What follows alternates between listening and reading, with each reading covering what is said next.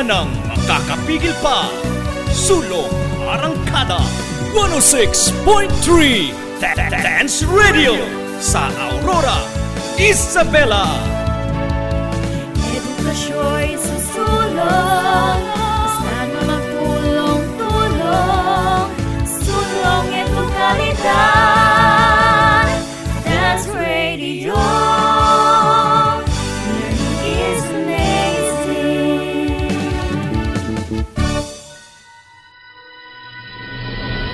mapanuri mapagnilay, at makabayan. Araling Panlipunan Learning Area. Araling Panlipunan Learning Araling Panlipunan Learning Area.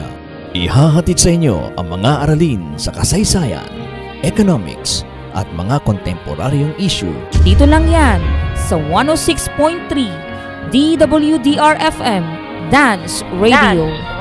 Ang silid aralan sa radyo.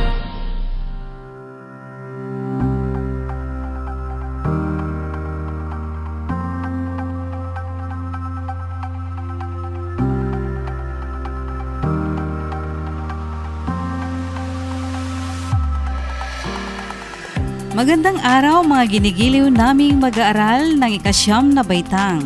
Gayon din sa mga magulang na nakatutok sa ating istasyon. Magandang araw po, mahal naming guro. Ito ang inyong paaralang panghimpapawid sa Araling Panlipunan. Nagagalak kaming makasama kayo sa isa na namang pag-aaral ng bagong aralin sa pamamagitan ng radyo. Nagagalak din po kami, ma'am. Ako ang inyong radio host, Ma'am Bernadette T. Regaton. Hello po, Ma'am Bernadette. Kasama ang ating technical specialist na si Sir Joshua Guillermo Hello po, Sir Joshel. Very handsome.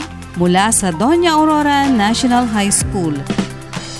Halina at sama-sama nating pagyamanin ang ating kaalaman. Sige po, ma'am. Siguraduhin ninyong kayo ngayon nasa isang komportableng lugar at maayos na nakapakikinig ng ating broadcast. Nakahanda na po kami, ma'am. Kung mayroon kayong katanungan tungkol sa ating aralin, maaring mag-text o mag-chat sa inyong guro sa Araling Panlipunan Grade 9. Sige po, ma'am. Tayo ay magsisimula na sa ating aralin. Excited na po kami, ma'am. Malugod naming ipinakikilala ang inyong guro para sa araw na ito, Sir Rufino Pomeda Jr.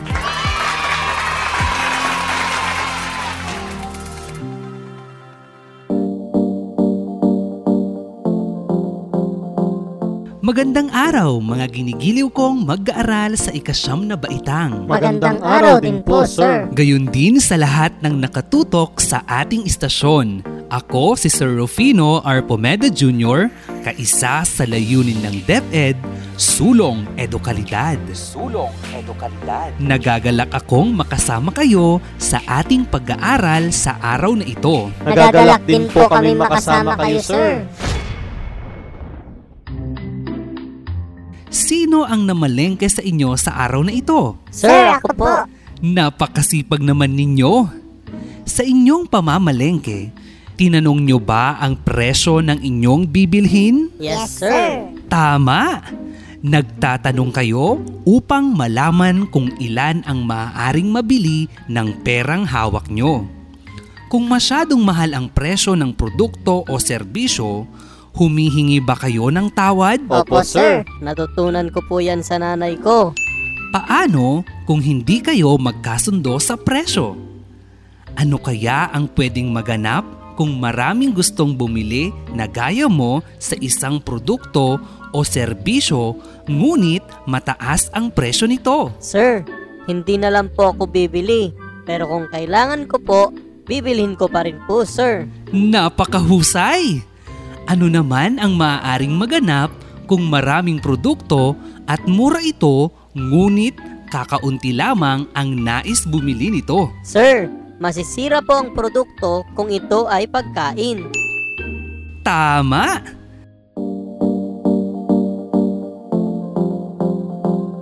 Ang mga tanong na ito ay may kaugnayan sa ating aralin. Ang pangunahing focus ng module na ito ay ang interaksyon ng demand at supply sa kalagayan ng presyo, produkto at ng pamilihan. Ito ay ipinakikita sa pamamagitan ng mga talahanayan, grapikong paglalarawan at paggamit ng matematikong pamamaraan. Inaasahan kayo ay makasasagot sa mga katanungan o gawain na lilinang sa inyong kaisipan o kaalamang tutulong sa inyo upang higit na maintindihan ang ating paksang aralin. Makakaasa po kayo, sir. Nais nyo na bang maintindihan kung paano nagaganap ang interaksyon ng demand at supply? Opo, sir. Kung gayon, inaasahan ko ang inyong aktibong pagsunod sa bawat gawain upang makamit ang bawat competency ninanais mata mo.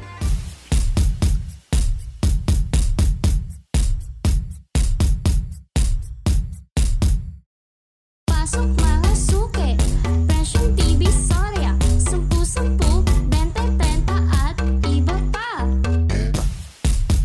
Sa pagkakataong ito, nais kong kunin ninyo ang inyong module para sa leksyon tungkol sa interaksyon ng demand at supply.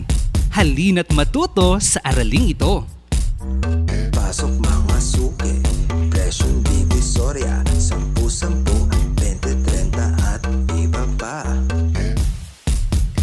Hawak nyo na ba ang inyong module? Opo, sir. Ayusin lamang ang paglipat ng pahina ng inyong module upang maiwasang mapunit at tuluyang masira ito. Okay po, sir. Magbabalik tayo makalipas ang isang maikling paalala. Mga kaibigan, sa panahon ngayon, kailangang magpalakas ng katawan. Kumain ng masustansyang pagkain at sabayan ng pag-eehersisyo. Huwag ding kalimutan ang pag-inom ng vitamins. Resistensya ay palakasin. Kalusugay huwag pabayaan upang sakit ay maiwasan. Isang paalala mula sa himpilang ito. Tayo ay nagbabalik.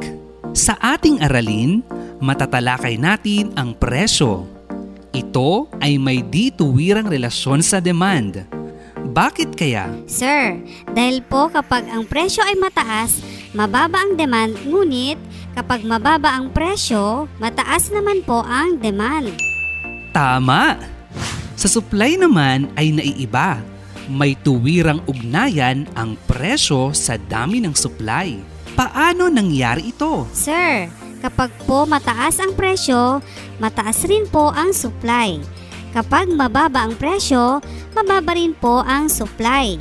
Mahusay! Ano kaya ang mangyayari kung ang dalawang puwersang demand at supply ay magtagpo?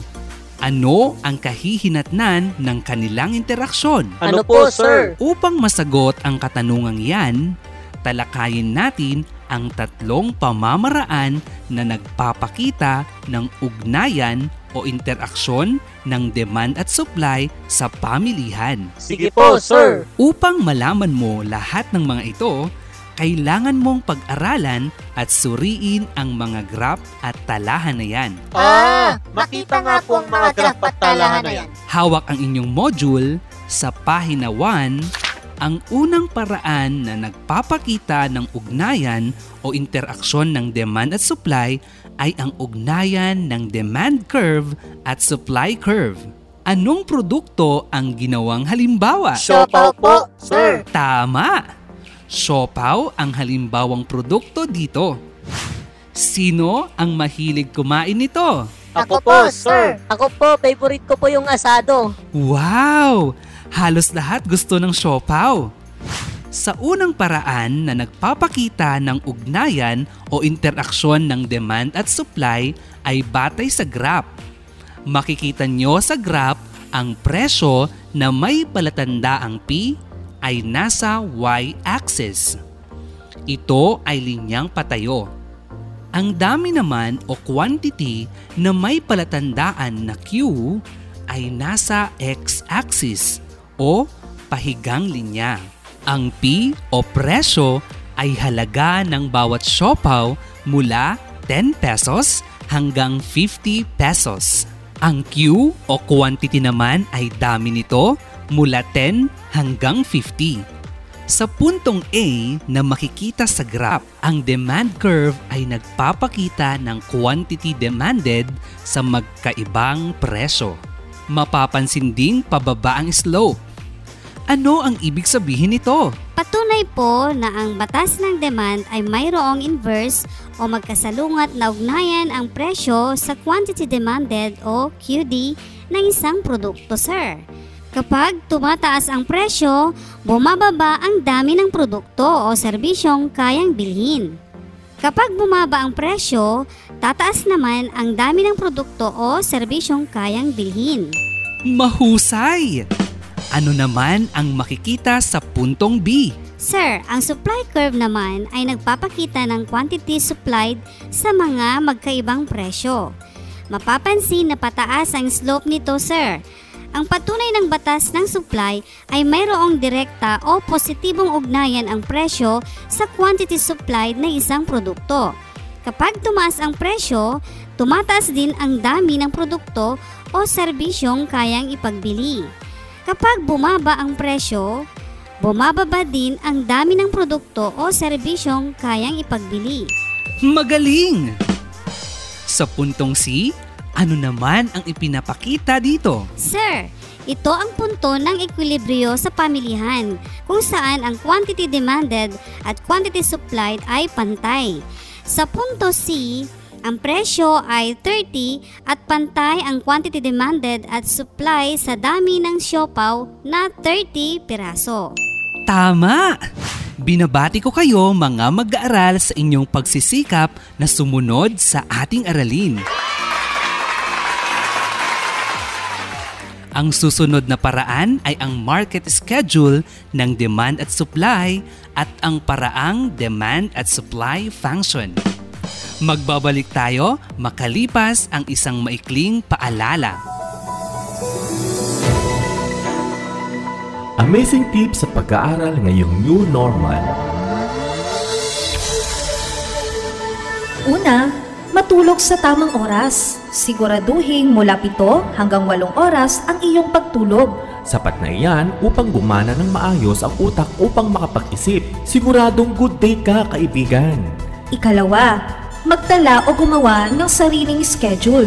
Mahalaga ang time management, kaibigan. Itala ang mga subject na kinakailangan mong pag-aralan sa buong araw. Maglaan ng oras para sa mga ito. Ikatlo, pumili ng lugar sa iyong pag-aaral. Focus. Kailangan mo yan. Kaya nararapat na komportable At tahimik na lugar ang iyong kalalagyan. Ah, ah, ah, wag rin kalilimutang ipahinga ang utak. Find time to relax upang handa ka muling mag-aral kinabukasan. At iyan ang ating amazing tips, kaibigan. Kahit new normal, tuloy pa rin ang pag-aaral.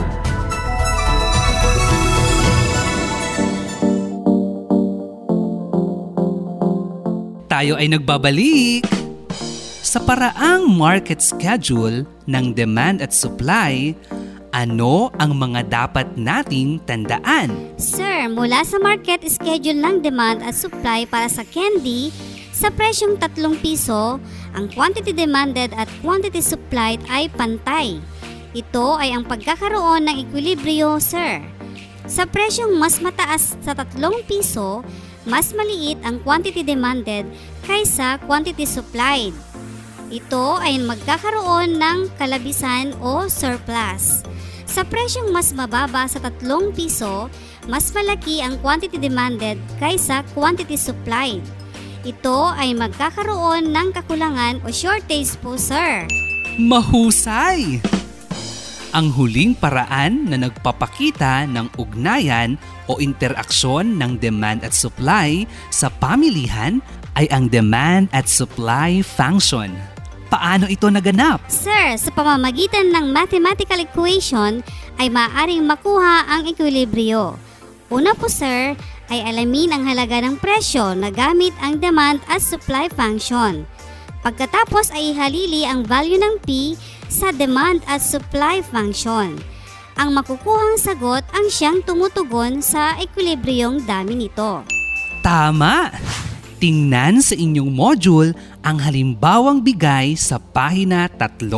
Suriin ang komputasyon na nagpapakita kung paano makukuha ang ekwilibryong presyo at quantity. Upang mas lalo ninyong maintindihan ang aralin ay basahin at unawain ang mga datos na nakapaloob dito. Dahil sa ekwilibryo, na itatakda ang presyo at dami ng produkto o serbisyo sa isang pamilihan. Ngunit ano kaya ang mangyayari kung mas marami ang supply samantalang hindi nagbabago ang demand? O kaya naman ay tumaas ang demand ngunit walang pagbabago sa supply. Ano ang mangyayari sa transaksyon sa pagitan ng mga mamimili at nagbibili sa ganitong sitwasyon? Buklatin ang inyong module sa pahina 3 sa araling paglipat ng kurba ng supply pakanan subalit walang pagbabago sa kurba ng demand. Ano ang makikita sa graph? Sir, ang ekwilibryong presyo ay 20 piso at ang ekwilibryong dami ay 30.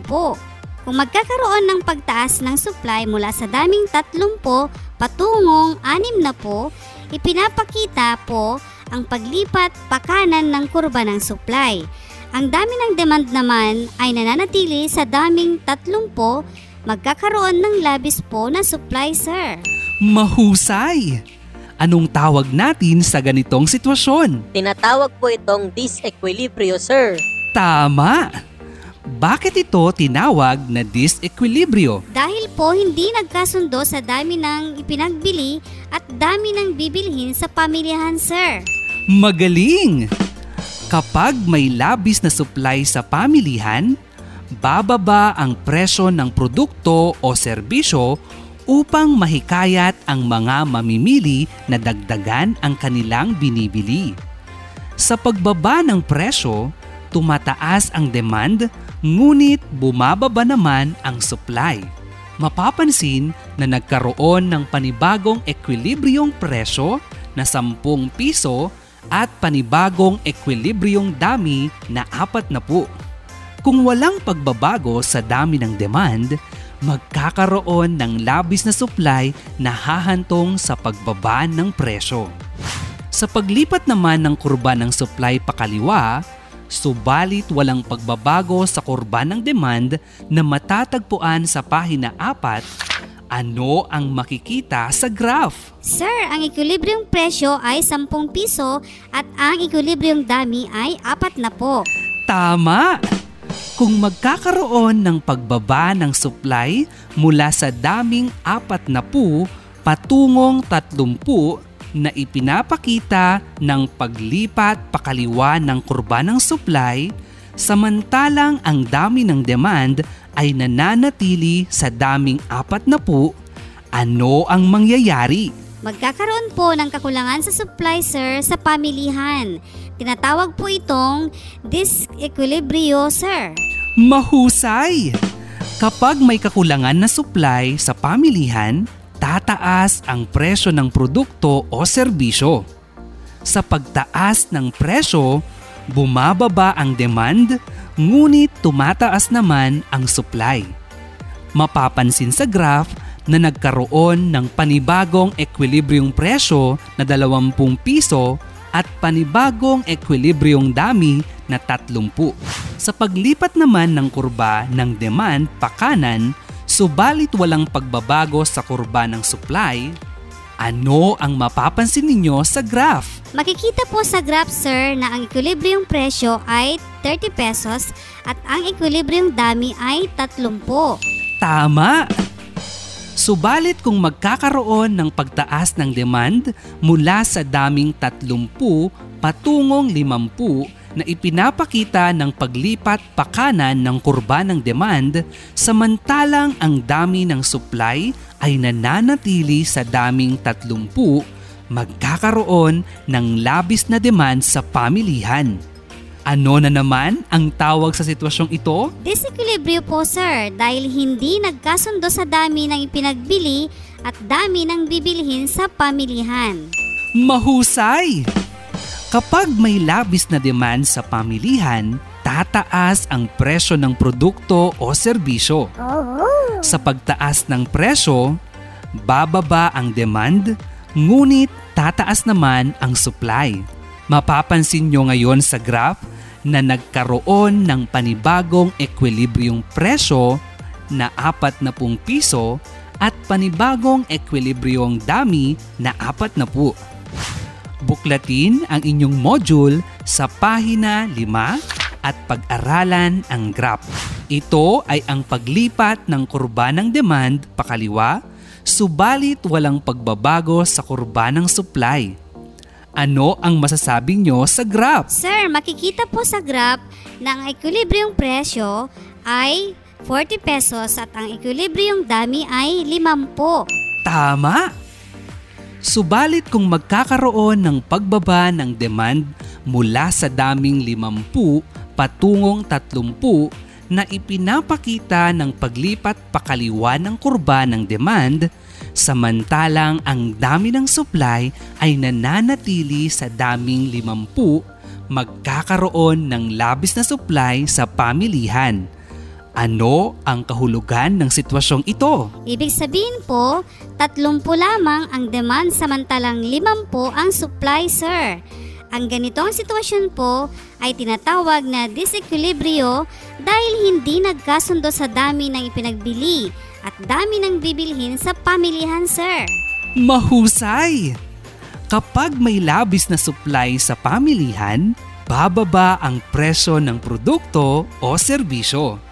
Sa pagbaba ng presyo, tataas ang demand, ngunit bababa naman ang supply. Mapapansin ngayon na nagkaroon ng panibagong ekwilibryong presyo na 30 piso at panibagong ekwilibryong dami na 40. Naintindihan niyo ba ang ating aralin? Opo, sir. Ngayon ay buklatin ang inyong module sa pahina 6, gawain 1 na may pamagat na Suri Graph. Sagutin ang mga tanong sa graph. Isulat ito sa sagutang papel. Oops! Huwag magmadali. Bibigyan ko kayo ng sapat na oras upang unawain at suriing mabuti ang graph. Maaari niyong sagutin ang gawain na yan pagkatapos ng ating broadcast. Ngayon naman ay inyong sasagutin ang gawain 2 na may pamagat na Tanong ko, sagot mo. Tanong ko, sagot mo. Ito ay matatagpuan sa bahaging isa-isip sa pahina 6 ng inyong module. Aking babasahin ang panuto at mga pamprosesong tanong. Inyong sundan upang lubos ninyong maunawaan ito. Kung handa na, makinig ng mabuti at sundan ng tingin ang module habang binabasa ko ang panuto. Tukuyin kung ang sitwasyon ay nagpapakita ng kalabisan, kakulangan o ekwilibryo.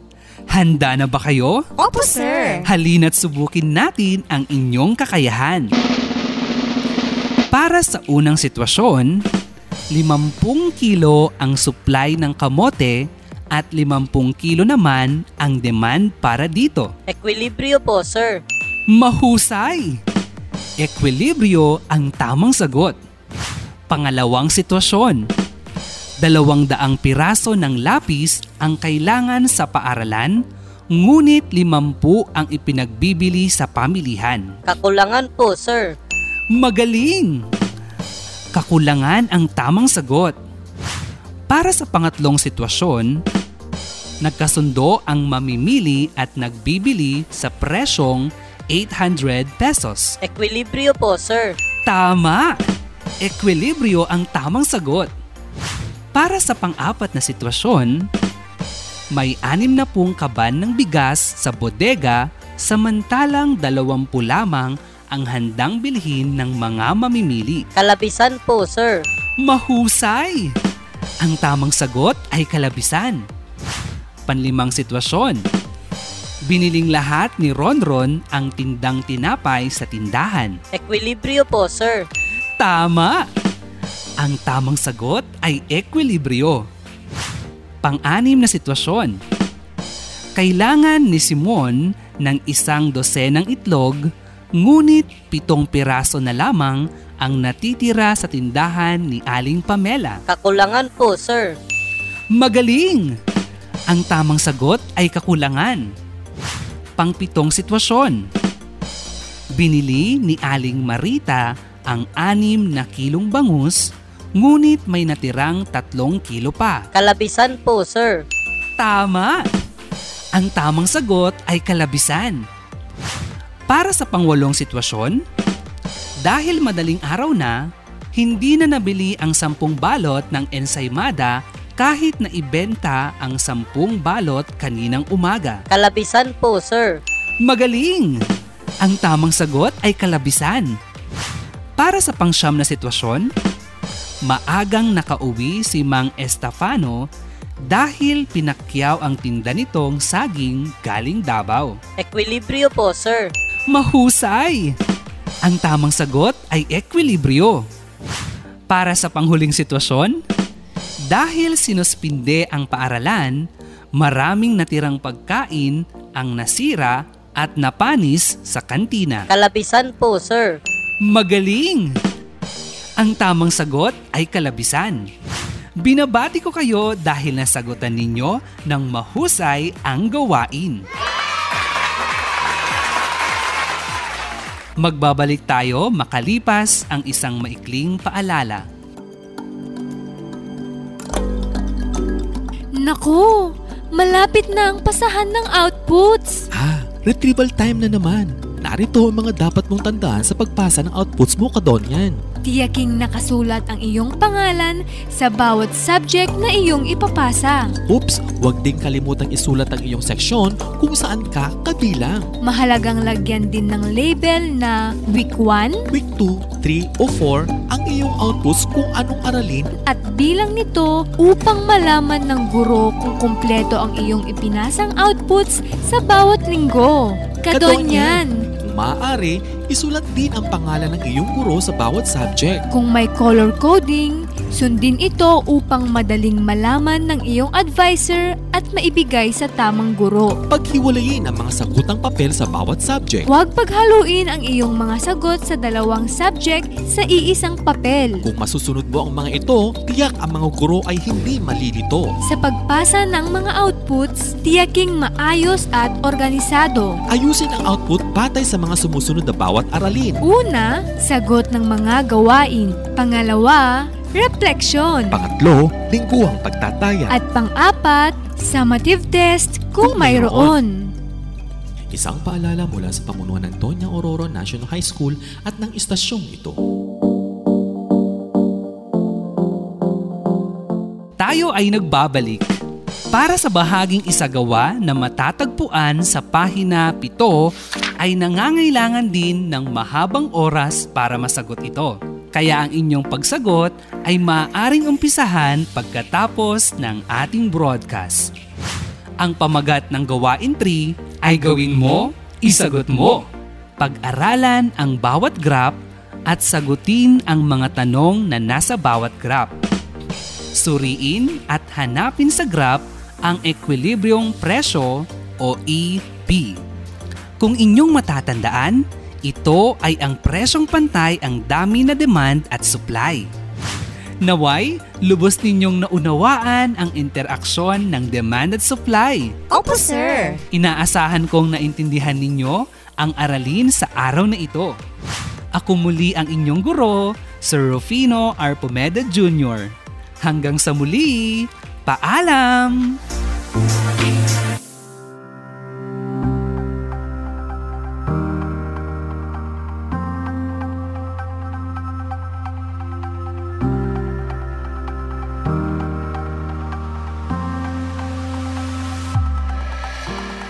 Ayan, isang aralin na naman ang ating natapos sa araw na ito.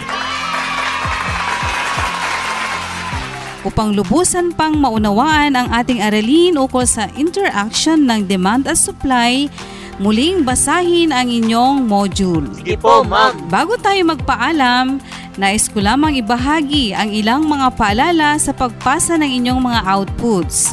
Ipasa lamang ito sa tinakdang tao, oras, at lugar sa inyong barangay. Huwag ding kalimutang sagutin ang lingguhang pagtataya at refleksyon. Natapos na ang ating aralin sa araw na ito. Maraming salamat sa inyong pakikinig.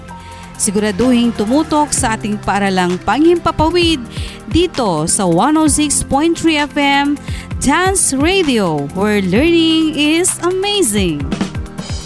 Mula sa panulat ni Ginang Florid G. Makabontok, Technical Specialist Ginoong Joshua Guillermo, at mga editors, Ginang Girly M. Lagutan, Ginang Emily C. Valenzuela, at Ginoong Alfredo M. Lagasca. Ako po ang inyong nakasama, Ma'am Bernadette T. Regaton. Maraming salamat sa pagtutok sa ating istasyon. Hanggang sa muli, ito ang 106.3 FM Dance Radio. Magandang araw.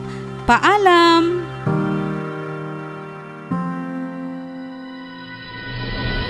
Mapanuri Mapagnilay. at makabayan. Araling Panlipunan Learning Area. Araling Panlipunan Learning Araling Panlipunan Learning Area. Ihahatid sa inyo ang mga aralin sa kasaysayan, economics, at mga kontemporaryong issue.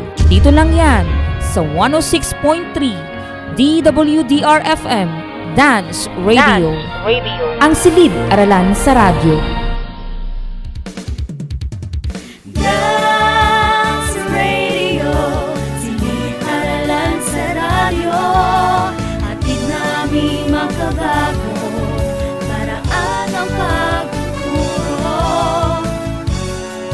ka ng makakapigil pa. Sulong Arangkada 106.3 Dance Radio sa Aurora, Isabela. Edukasyon susulong, basta na magtulong-tulong, sulong ito kalidad, Dance Radio.